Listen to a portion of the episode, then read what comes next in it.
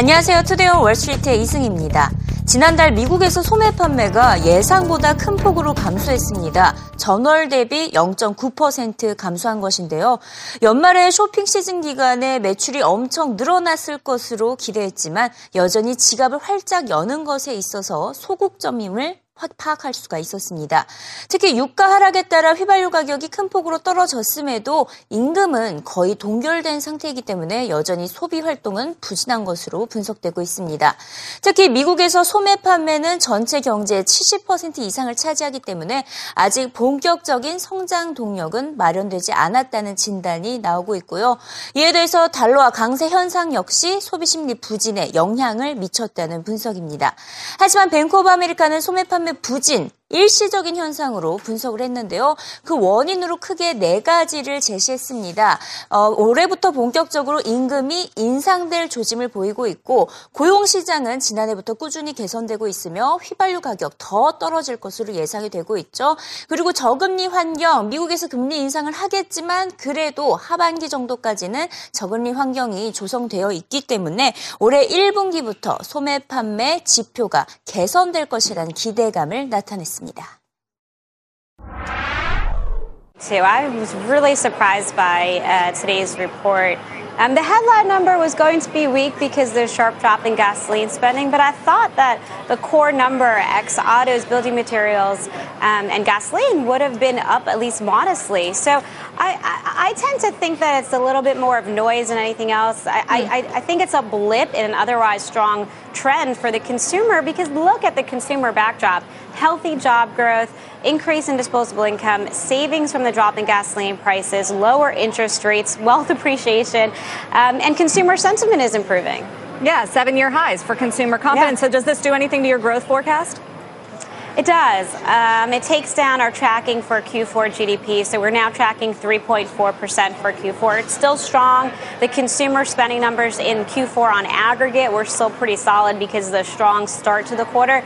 Um, it also makes us think a little bit about what we do with Q1 because there's base effects that are unfavorable heading into uh, the Q1 figures. Uh, so we have to think carefully about what we pencil in for the first quarter as well. Michelle,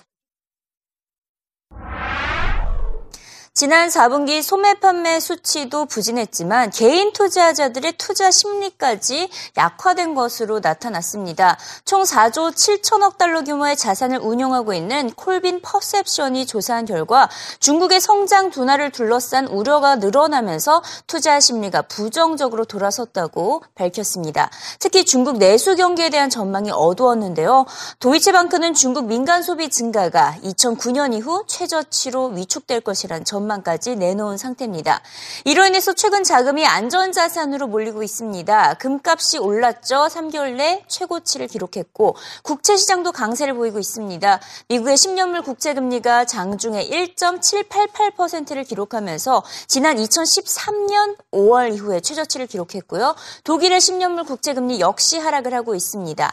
자, 이번 조사 결과에서 앞으로 1년 후에 국가별 강세 전망을 해봤는데요. 그나마 미국만 미국만이 성장을 할 것으로 예상을 했고요. 나머지 중국과 동남아시아, 유로존, 일본 등은 부진한 성장을 이어갈 것이다. 더딘 성장을 보일 것이다라는 비관적인 전망을 내놓은 것을 확인할 수가 있었습니다.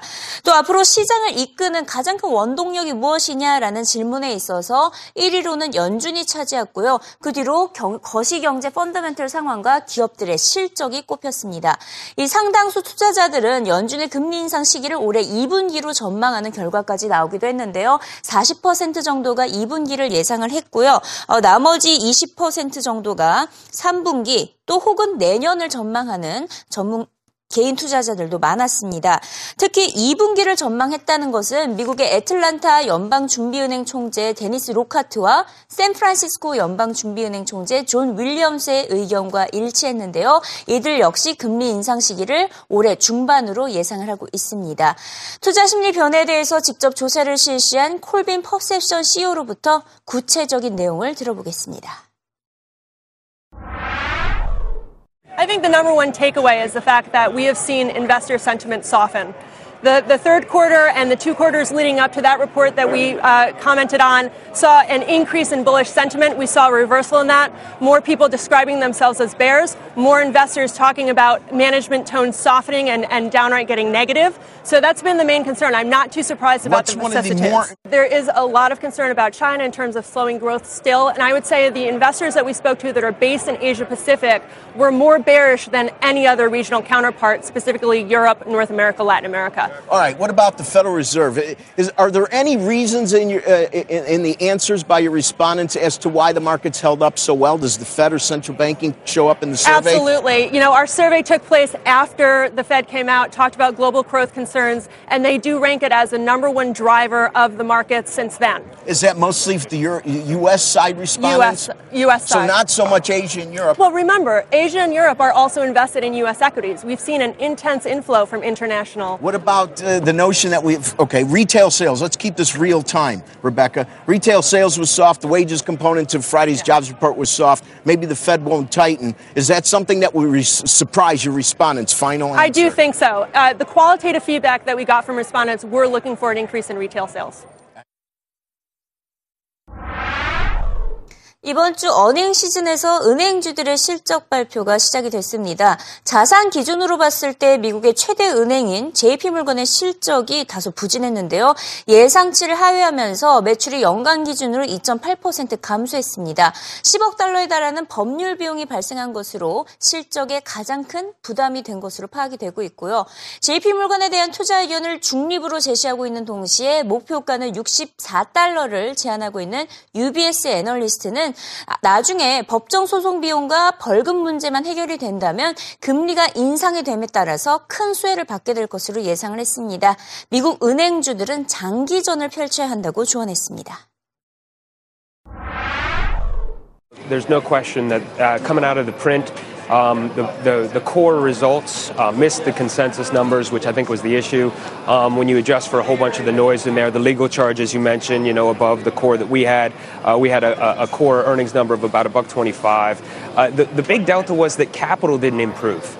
Um, from a tier one common ratio perspective. And, you know, that's been a big issue. You've got the Fed that came out with their new um, uh, uh, additional buffer that they're going to hit ding JP Morgan particularly with. And, uh, and that's something that investors have been really focused on. Um, and I think that was something that became a bit of an issue here. Right. We've referenced uh, uh, Jamie Dimon's comment about banks being under assault a couple of times this morning. You say, look, it's a great franchise, but you prefer to earn or to, you prefer to own earnings recovery stories, such as what? Such as uh, Morgan Stanley, Citigroup, and uh, Bank of America, all sort of recovery stories in different ways, right? Morgan Stanley is a story where they're changing around the, the strategy, switching over to more of a wealth management business. I think you're going to get a better multiple out of a business like that, switching, de-emphasizing an investment bank and re-emphasizing wealth management business. With Citigroup, you've got unlocking of the trapped capital uh, that's stuck in there with the difference in between gap capital and regulatory capital. And then with Bank of America, you've got shedding legacy costs, and then you've also got uh, a more retail oriented deposit base, which is going to allow you to benefit from uh, the uh, rising interest rates to a greater degree. 일단 오늘 장에서는 JP물건을 포함해서 주요 은행주들의 주가는 폭락했습니다. 일제 2% 넘게 하락을 한 것을 확인할 수가 있고요. 하지만 이를 저가 매수로 노리려는 투자자들이 더 많은 것으로 파악이 되고 있습니다. 앞서 UBS 애널리스트의 의견처럼 CNBC 트레이더들 역시 은행주의 주가가 빠질 때 계속해서 추가 매수할 것을 추천했는데요. 트레이딩 실적이 부진했을 뿐 나머지 사업은 견고한 성장을 이어가고 있다고 설명했습니다. The equity trading was up, what, 25%? And then you look at the investment bank revenues up 31%. And yes, you did have a little bit of a loss in the fixed income trading side of it, but the billion dollars, that was really the difference maker. You had a, actually an analyst on this morning who was talking about the idea, okay, without that, it's a buck 45 versus the buck 31 in, the, in terms of the earnings itself. So there's a lot of reasons I look at this report and you could say, okay, you know what, you have to accept that. You're going to have these bumps all the time. I think this is another one of those bumps. What I mean by that is bump. I mean bump. Go or, back and look at a year long chart. Well, I- I look at it as a bump, but I mean, especially if you want to go way back, Scott, go way back. What did they pay in 2013? $20 billion. So that number is coming down. So, yes, that was a mountain. Now I think we're looking at bumps. And when you look at the, chart of the stock, around this level is where this stock has been and then been able to go up. Look at October. Maybe I should have said it better, not, not mountain, but instead of bump, uh, spikes in the road. Well, I wonder yeah. if that's what you're And- dealing with and- if you're going to buy a bank. And here's the thing, Scott, is it's a question between whether this is a trade or an investment right now. In the long run, the banks are a great investment right now. In the short run, there are spikes in the road, and we've seen one today. The sentiment is negative. We've been talking about this since last Friday when wage growth took any heat out of the Fed's push to raise The interest environment's rates. negative, not The- the sentiment. Well, okay, the environment is negative, but you've got to admit the last four days, it seems like every day we've been talking about banks and the negative sentiment. That's going to continue. The trend right now on the banks is negative, but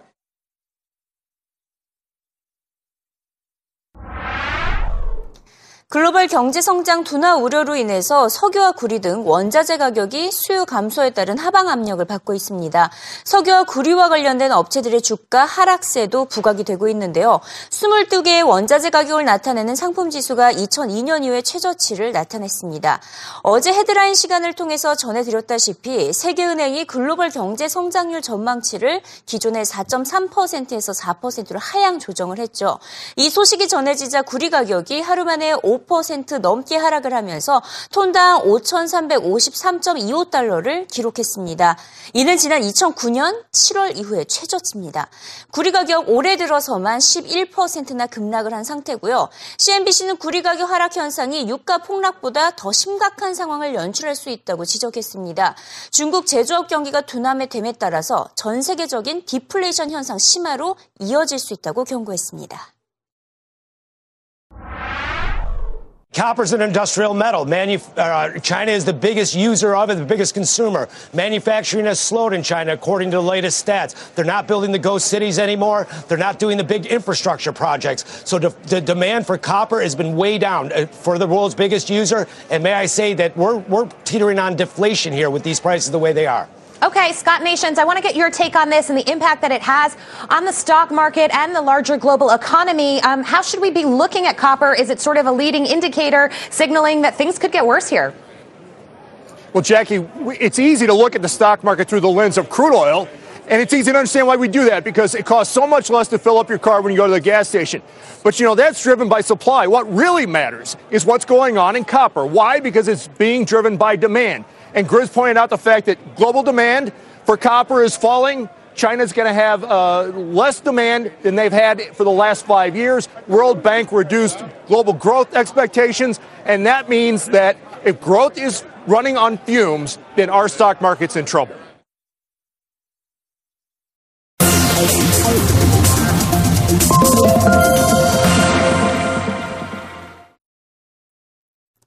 CNBC 헤드라인 시간입니다. 국제유가가 반등에 성공했습니다. 아, CNBC가 탑으로 전하고 있는 소식인데요. WTI 가격이 5.6%나 오르면서 배럴당 48달러 선까지 회복을 했습니다. 2년 반 만에 가장 많이 오른 것인데요. 미국 달러와 약세가 보인 데다가 과매도 분위기가 부각이 됐기 때문입니다. 하지만 여전히 지난해 같은 기간보다는 현저히 낮은 수준임을 확인할 수가 있습니다. 자, 연준의 유가 급락에 대해서 우려하는 목소리를 이례적으로 드러냈습니다. 연준이 유가 급락이 미국 경제 회복에 발목을 잡을 수 있다고 경고했습니다. 유가 하락에 따른 소비 증가 효과를 기대할 수 있겠지만 에너지 섹터를 중심으로 투자와 고용을 저해할 수 있다는 지적인데요. 유가를 포함한 잠재 리스크 요인을 드러낸 것은 이번이 처음입니다. 금리 인상을 앞두고 거시경제 상황을 경계하는 태세로 분석이 되고 있습니다.